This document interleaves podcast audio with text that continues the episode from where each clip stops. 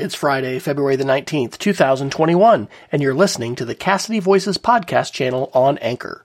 My name is Dr. Wes Fryer, and I'm happy to welcome you to another episode of Casady Voices, a podcast production by students and teachers at Casady School in Oklahoma City. This episode features three new interviews by sixth graders Cami, William, and Scarlett, interviewing their parents about what life was like for them growing up and how things were different than they are today in 2021. You can learn more about this family oral history interview project, access additional interviews, and access both this lesson and others in our sixth grade media literacy class by visiting mdtech.casady.org. Look for the audio interviews link, or under lessons, look for family oral history interviews. You can also visit our Casady podcast channel directly on Anchor by visiting anchor.fm slash Casady, which is spelled C A S A D Y. Without further ado, here's our show. Hello, my name is Cami Matthews, and today is January 5th, 2020. Today I am interviewing Travis Matthews about important experiences that shaped his life. This is part of an oral history project we are working on at Casady School in Oklahoma City for sixth grade digital and media literacy class. Welcome to my podcast interview, Travis. Today I'm in, I'm so glad that you can join me. Can we start by having you introduce yourself to our audience a little bit? Hi, and uh, let me take this opportunity to thank you for inviting me to your podcast. It's a great honor to be, I believe, your first uh, guest ever. I believe that's awesome. Um, hello, I am Cami's father, Travis Matthews. Happy to be here and uh, honored to be your first inaugural guest. All right. Well, starting off with question number one When and where were you born? And what were your favorite memories from there? I was born in 1977 in Calgary, Alberta, Canada. That's the capital of Alberta for those of you following along at home listening. And um, it's also a great cowboy town, as well as very similar to uh, oil and gas production that we see here in Oklahoma City. Um, some of my favorite memories when I was growing up, and I only lived there until I was four. I had my fifth birthday in Oklahoma City, so I guess you'd say I'm more Okie now than I am Canuck, which is a slang for Canadians, FYI. Um, was um, really, I remember the the front and backyard at my first house that I grew up in, and it was on uh, Spy Hill Lane in Calgary. And in the backyard, there was a raspberry bush, and I do remember picking raspberries off that bush with my brother and eating those raspberries. Aside from that, uh, the rest of it is Oklahoma history. Okay. Thank you. Up next is question number two Did you get into any trouble? What is the worst thing you did when you were younger? Oh, what a uh, leading question, Cam. I uh, would love to tell you I was a perfect angel growing up. However, um, I believe I grew up very similar to how even most boys grow up now with even less technology. I think probably um, just the first thing that pops into my head, uh, I believe when I was in a grade very similar to yours, either sixth, seventh, or eighth grade, it would have to have been middle school. And I believe that uh, my brother and I went down the street to uh, one of the neighborhood kids in the neighborhood. His name was Nathan Yates. Uh, I don't ever forget this guy because I'm still friends with him to this day. And um, it must have been seventh grade because that was the first year that we all had our own uniforms that we had to wear in very similar fashion what you guys bring to Casady School and wear.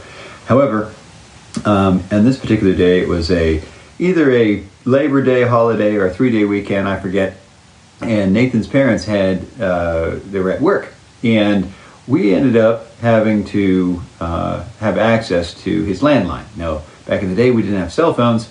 There was only about two lines in a house, period, upstairs and downstairs. And the downstairs line at Nathan's house had a answering machine. Back then, it wasn't digital at all; it was done on tape, so we could record our phone calls. And so I think one of the funniest things we ever had happen, um, and also one of the ways that we got in trouble, was I think we phone called, we prank called Sports Unlimited. It was a large sports store, very similar to Dick's Sporting Goods or Academy. and we asked for the athletic support section or just the team sports section, and we attempted to impersonate Coach Pinkerton uh, from our junior high at the time. He had a distinct way of speaking, and we ended up trying to order a bulk order of jock straps, and it was quantity 100. And the poor sales associate on the other line probably thought it was a hoax because we were trying to order so many of, of these particular jock straps. Uh, at any rate, it didn't work. The order didn't get placed, and uh, we forgot to throw away the tape. And so when Nathan's parents came back from work, uh, they checked the tape that was on the answering machine and discovered three boys giggling on a phone line, pretending to be their PE coach trying to order male athletic supporters in large quantities. Uh, yeah. Ah, prank calling. Very nice. So, question number four. Oh, um, my, uh, I actually skipped question number three. Um, well, what has been your biggest accomplishment so far in life? And what was the year or time and place that it happened? Well, I'm glad you asked that question. There was probably no bigger accomplishment, I, I think a lot of my friends can also attest to this as well, as to becoming a father. And that would have happened about 11 years ago, almost 12 now, if my memory serves, back in uh, 2009. Yeah, that would have been the, the birth date, if I'm not mistaken, kind of that birth year. But uh, yeah, and it was something that I absolutely wanted to be, and um, I find great pride, and hopefully, if you could back me on that, great success in being a dad. So, at any rate, I would say that would be the biggest accomplishment thus far of my uh, wonderful 43 year old existence on this little blue and green marble we call Earth. Anyway, back to you. Aw, thanks. So glad of your biggest accomplishment. Okay, now actually, question number four. Did you or do you still have a nickname and how'd you get it and who gave it to you? Yeah, so you can never give yourself your own nickname, FYI, just in case you didn't know, Cam. And it has to be always given to you from others. And in a lot of cases, it's usually from an incident or a background. And in this case, uh, the nickname I was so lovingly given was in Canada when I was playing junior hockey. This was a league that uh, many Canadian kids play into uh, as a feeder system to the NHL. That is the pro league for the National Hockey League. At any rate, um, I grew up in Oklahoma, but I played all my hockey after I graduated high school in Canada, in a uh, province called Saskatchewan, and even a smaller town called Saskatoon. But at any rate, none of the people there knew where Oklahoma was, and they knew I talked funny with a weird accent. Not so weird to us because we're from here, but at the same time, it definitely wasn't Canadian accent. And so they knew where Texas was, but just not Oklahoma. So hence the nickname Tex stuck with me the entire time. And to this day, my friends that I am still in contact with, uh, still to this day, call me Tex. Uh, some of the people on some of the other teams, they knew that uh, it, it was Oklahoma, but they couldn't remember it. So I even got called California a couple times. That nickname did not stick. Tex. All right, Tex. So, um, next up, it's question number five. And do you have any siblings and what were they like growing up? And uh, also, how many years apart are you from them? I have just one younger brother. I'm one year and eight months older than him. Um, his name is Terry Matthews, or Terrence Michael Matthews. And um, yeah, he's uh, things, uh, just having a younger brother was like having a partner in crime.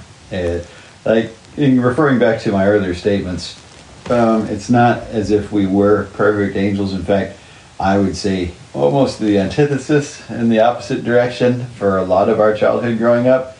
So, um, I, if you were to say that I was the straw that stirred the drink, my brother would have been the drink. So, uh, we were pretty inseparable uh, growing up in Oklahoma City. Uh, we went through, you know, the same schooling, and a lot of times walked the same halls, so we'd see each other both in elementary and junior high at the time. It wasn't called middle school back then, and in high school. But um, yeah, uh, we grew up K through 12 uh, together. So um, anyway, yeah, we had uh, great memories and great fun uh, together. Okay, well, that was the last question. And I'm so happy that I got to inter- interview you today on important experiences that shaped your life. And it was a pleasure interviewing you. So, well, I appreciate being on. Hopefully, uh, you get downloaded a whole lot as this as uh, your intro podcast, and uh, it has it has been a great time. I felt comfortable the entire time, and you're a great interviewer. Um, wonderful questions, and uh, felt very at ease. So, thank you for having me. I hope I'm invited back. Thank you. All right. Goodbye. Hello, my name is William, and today is February 9th. Today I'm interviewing my mom about her experiences that shaped her life. This is a part of an oral history project we are working on at Casady School in Oklahoma City for a sixth grade digital me- media literacy class. Welcome to my podcast interview, Mom. I'm so glad you could join. Can we start ha- by having you introduce yourself to our audience a little bit? Of course. My name is Katie Altshuler. I'm William's mother, and I am so pleased to be with you here this evening. So, question one Who is someone who had a great influence on your life? Well, I would say there are a number of people that have had a great influence in my life. Uh, most importantly, my parents and many of my teachers at Heritage Hall. But I think the single greatest influence on my life was my grandmother, Jean Gummerson. She was a constant source of encouragement for me and really encouraged me to follow my dreams and told me every day of my life that I could do whatever I wanted to do in this world. Question two What was your first job? My first job after college was working in the U.S. Senate for Senator Don Nickles from Oklahoma. And it was Jean, my grandmother, that introduced me to politics and kind of sparked that, that love. And so I ended up working in the U.S. Senate for 10 years. Question three What was your most memorable experience working at your job? That is a very hard question to answer because there were so many over the 10 years. I was so lucky uh, to work in the Capitol and get to see and do a lot of the things that I did. But I would say overall, my most memorable experience was working in the U.S. Capitol on a third floor office on September 11th in 2001. And um, Obviously, that's a day I think that is seared in many people's memories, but I will never forget having to be evacuated out of the building that day.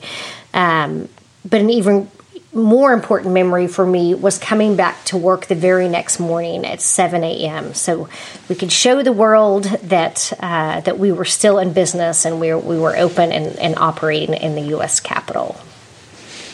Why did you move back to Oklahoma from Washington, D.C.? Well, it was not an easy choice because your dad and I loved Washington, D.C., but it's a very fast paced, high pressure place and way of life. And so we thought it would be better to raise a family in Oklahoma. So that's why we moved home. And the last question what's the best part about being home in Oklahoma? Well, the best part about being at home in Oklahoma is, of course, being here um, close to family. Um, so that we have extended family and that we get to raise you guys here together with with all of those people. And I've also been lucky enough to work um, in state government in Oklahoma and get to do some really fun and exciting things for uh, for the state of Oklahoma in that capacity as well. And that's the end of the podcast. Hello, my name is Scarlett, and today is January 3rd, 2021. Today I'm interviewing David, or as I call him, Dad, about memories of his childhood and how it is different than it is for kids today. This is part of an oral history project we are working on at Casady School in Oklahoma City for our sixth grade digital and media literacy class. Welcome to my podcast interview, Dad. I'm so glad you can join me. Can we start by having you introduce yourself to our audience a little bit? Thanks for having me, Scarlett. It's an honor to be here with you. I am 51 years old. We are happy Oklahomans. We've been here for about eight years, and I'm looking forward to what you have to ask me today. Great. Well, let's get started. Um, what did you do for fun as a kid? Well, we played outdoors a lot more. We um, we would pretty much have the old come home when the street lights come on for dinner uh, mentality, and we had a lot more free reign to go to different places and do different things. Uh, but we had less things to play with. We had to use our imagination a little bit more. Did you ever have a treehouse in your backyard? Not in my backyard, but we had them in the neighborhood, and other people had them. And we built forts in the woods a lot too. That would be really fun to do. Now, um, how was your childhood different from my childhood today? So, I think probably the biggest difference was is that we didn't have access to as much information all the time as you guys do. Like internet and stuff? Internet, your phone, computer, just the media that you get to be exposed to. Uh, there isn't a whole lot of stuff that you can't learn about pretty quickly. So, I think y'all grow up more informed than we did. Yeah. Um, what did you, or what was one of your favorite memories from when you were a child? I loved summer. Summer was um, summer camp, traveling, going to the beach, going to see some of the national parks. I really liked summertime because um, long, lazy days, going down to the pool. Not too different than what you guys do now, but just less of it and more more time to just kind of while away the days. Yeah. Um, and my final question is, what was um, what was your school like when you grew up? Like, did you have um, was it far? Did you bike there? Did you take the bus? I went to public schools, and so where my parents moved when I was a kid was determined where I went to school. So the school was down the street, the elementary school, and then the middle school was just a little bit farther, and then the high school was just a little bit farther than that, and then the senior high school was just a little bit farther than that. So I never really got too far away from from where I grew up, but the difference was is we rode our bikes to school a lot, mm-hmm. and you know our classrooms. We you know we had a teacher and kids in the classroom. We took breaks for lunch. We had recess, just like you guys all do. We had our books, but when we would watch a we would watch something called film strips which were pictures that they would turn on a projector as opposed to like a video very rarely did we get to watch videos because it was really expensive to make videos now it's not expensive so they make Yeah. videos for schools but it was just film strips um, That'd be cool to watch today. we all yeah you'd be bored quickly the other thing too is that our um we didn't like you guys do algebra in middle school we didn't do algebra till high school Really? yeah so y'all do a whole lot more advanced stuff quicker and i think that's because you you have a more developed um, pre-k than we did our pre-k Yeah. was mostly about playtime your pre-k actually y'all learned something so i think you're Yeah. already you as a sixth grader compared to me as a sixth grader you're a whole lot smarter than i was Yeah, I um I remember in pre-K, I would go to I'd be in the purple area and um my teacher Miss chaudhry yeah she would have me lay out number strips. I remember that. Um, how many people did you have in a classroom? A little bit bigger than you remember i went to public schools so i'd say more like 20 kids in a class with one teacher Oh wow! I remember in second grade I had like seventeen. sometimes 30 Wow, thirty kids. That'd be Mm-hmm. interesting to see. How many kids did you have in your grade? Oh, When you I'd say from high school, mm-hmm. fifteen hundred and ninety-five. Oh my gosh! That's bigger than the whole Casady School and then some. It was the biggest graduating class in the state of Texas back in nineteen eighty-eight. Wow. Lots and lots of people. I I went to graduation. I sat in graduation between two people I'd never seen before in my life. Really? Yep. So you didn't even know everybody in your. No, Class. gosh, no. I knew a lot of them, but I didn't know everybody. Wow. That'd be 1,595. It's a big number of kids. Huge. Yeah. All right. Well, thank you for letting me interview you for my uh, podcast, David. or should I say Dad? Um, it was a lot of fun. It was my pleasure, Miss Scarlett. Thank you so much for having me.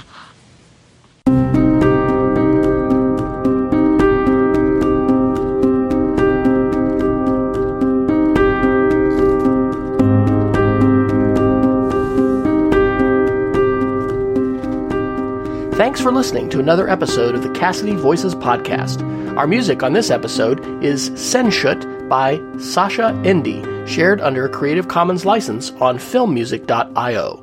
Remember to subscribe to our podcast channel, which you can find by visiting anchor.fm slash Casady. We encourage you to create and share your own oral history interviews with your family, friends, and neighbors.